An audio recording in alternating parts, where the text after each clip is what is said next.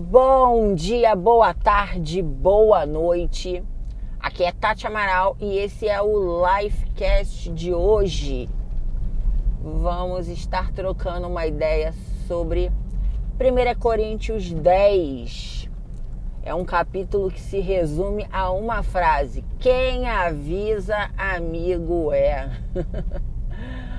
Paulo, ao escrever essa carta aos Coríntios, ele diz que é, usa como exemplo o povo de Israel lá no Egito, né?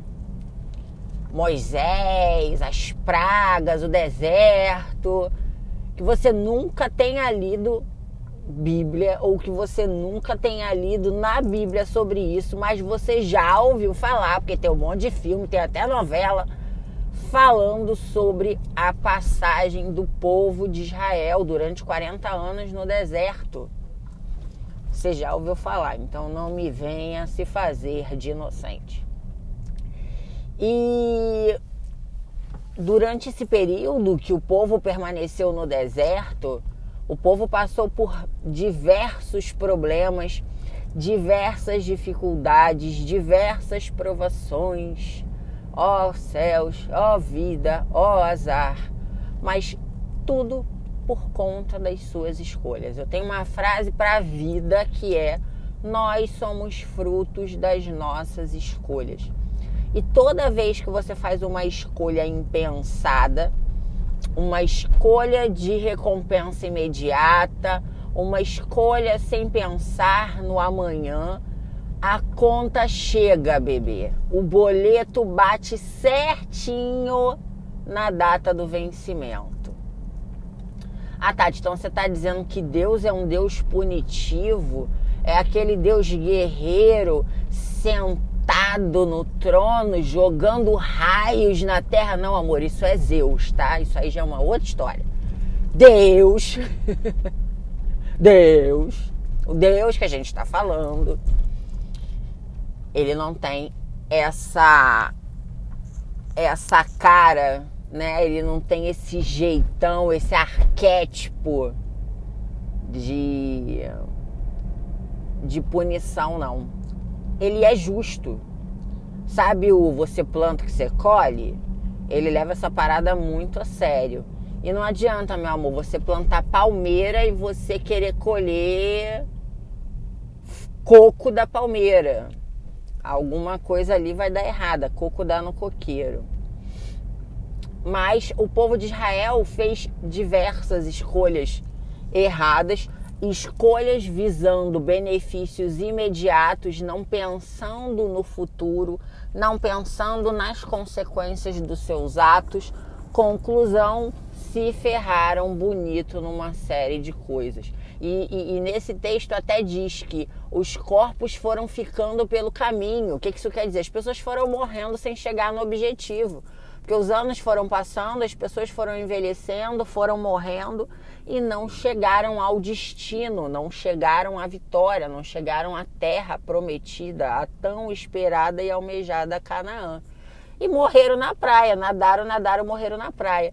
E quantas vezes a gente faz isso, bebê? A gente visualiza o objetivo, a gente traça a meta, a gente deseja sair do ponto de partida e chegar no ponto de chegada, ficou meio redundante isso, mas ok, que se dane, tô nem aí. Sair da saída e chegar na chegada e morre na praia. Porque a gente quer o caminho mais fácil, a gente quer o atalho.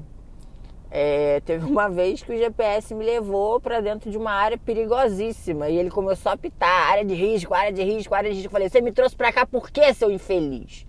Isso aqui é área de risco mas porque a máquina ela não pensa no perigo. A máquina ela vai te levar para o caminho mais rápido, não necessariamente o caminho mais fácil.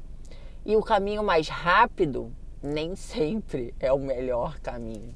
É o caminho que vai te levar por dentro de áreas de risco, de áreas esburacadas, de regiões que você não conhece e você sempre acaba se ferrando, meu amor. Então, da próxima vez que você precisar fazer uma escolha, pense sempre no amanhã. Tira cinco minutinhos, sabe aqueles cinco minutinhos? Já que você não quer ouvir a Deus, pega pelo menos os caminhos, né? Sempre tem duas escolhas, sempre tem dois caminhos. E veja qual é o que vai te levar em segurança e não necessariamente o que vai te fazer chegar primeiro, tá? Nem sempre chegar primeiro numa festa é legal. Às vezes você é o primeiro a chegar e você ficar lá pagando de otário, enquanto todo mundo ainda tá a caminho, você tá lá.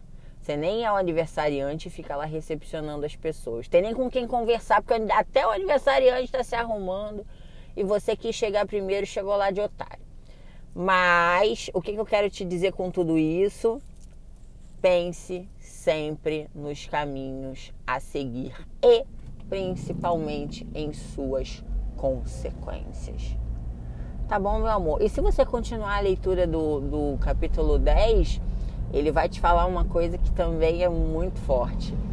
É, você já deve ter ouvido aquela, aquele ditado, né? Deus não te dá uma cruz maior do que a que você pode carregar. Então, esse versículo ele existe, mas não com essas palavras.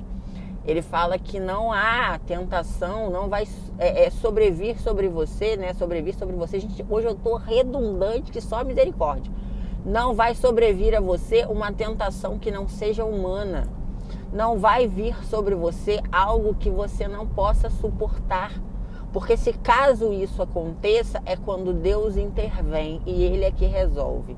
Como eu disse alguns podcasts atrás. Aprenda a confiar em papai, bebê. Tem coisas que você não vai conseguir resolver sozinho. Faz que nem a gente fazia quando era criança, estava na escolinha. Eu vou chamar a minha mãe, eu vou chamar o meu pai. Então chama. Não deixe de chamar. Não acho que você é super-homem, ou nada do tipo. Até Super-Homem morreu, né, no último filme. Ressuscitou, tudo bem, mas morreu, enfim. Vamos que vamos. Mais um dia!